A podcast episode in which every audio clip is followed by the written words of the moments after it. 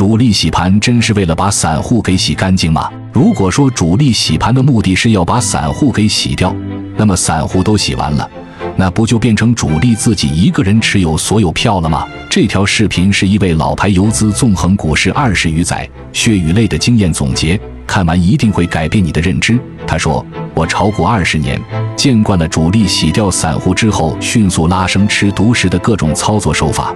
其实主力洗盘不是为了清洗掉散户，而是为了清洗筹码。清洗筹码的目的就是为了日后拉升做准备。那普通散户怎么避免被主力给清洗掉？”从而跟随主力一起吃肉呢？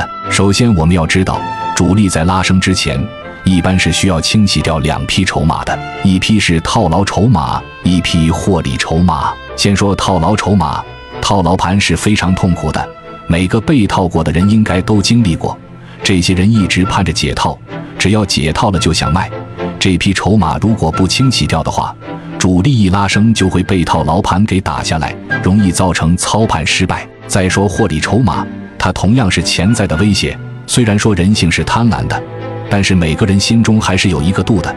比如说盈利到一定比例的时候，就抱着再看看的想法，如果继续涨就拿着，如果涨不动了那就跑。所以主力在拉升的过程当中，如果遇到获利盘涌出，同样会造成非常大的影响。记住，主力洗盘的目的是为了清洗高位的套牢筹码以及低位的获利筹码。所以洗盘往往会在一个时间段内，股票涨一段跌一段，在这个过程当中，套牢盘和获利盘就会相继被消化掉，主力就可以趁机来吸筹了。但是更多的筹码其实是转移到另一批散户的手中了，然后主力就会找到一个契机，比如说要配合公司利好、板块消息，总之需要在外力的帮助之下一举拉升越过平台区，接下来主力就可以比较从容的操盘来运作主声浪了。那我们应该怎么判断主力洗盘结束了呢？有三个整体形态很值得参考。第一个，上升三角形，这个形态是主力不断洗盘，洗到最后越来越弱，一旦结束洗盘，股价将会重回升势。第二个叫箱体震荡，在一段时间当中，它会反复的上下震荡。股价却始终保持在一个区间进行上下浮动，形成一个明显的箱体。